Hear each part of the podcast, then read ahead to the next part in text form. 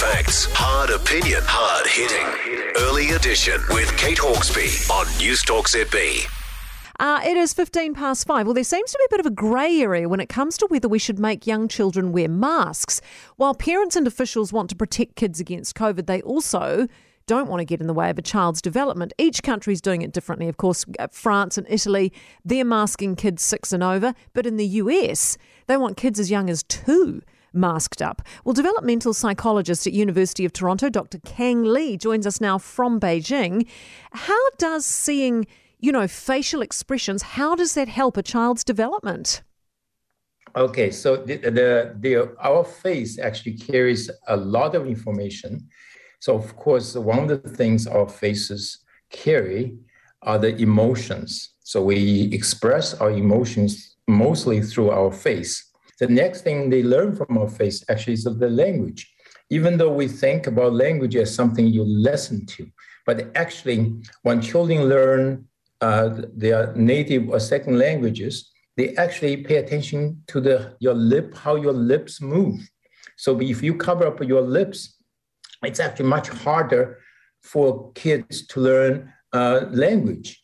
So the third kind of information the child has to get from our face is actually who we are. So when we when they interact with people, they have to know who these people are.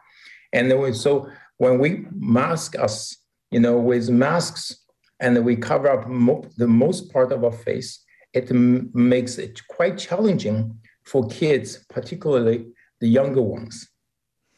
What about their their well-being? I mean, a big part of learning, especially at school, is learning how to socialize.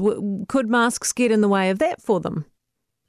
Oh yes, so they are. So the, uh, uh the because all this information we need and the children actually use in their daily interactions with their teachers, with their friends, and with the, their, their relatives, parents, and siblings. So when you wear a mask, you, you create you kind of block off some of the information for them. So it, it poses a, a, tremendous challenge for them.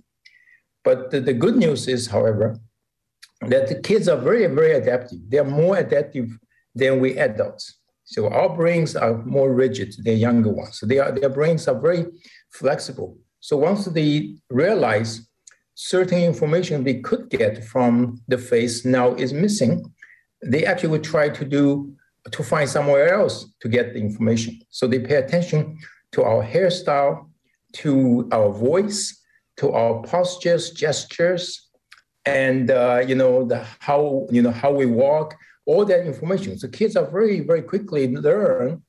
Yeah, very, very adaptable. Uh, Kang, appreciate it very much. Dr. Kang Lee, developmental psychologist at the University of Toronto, with us this morning.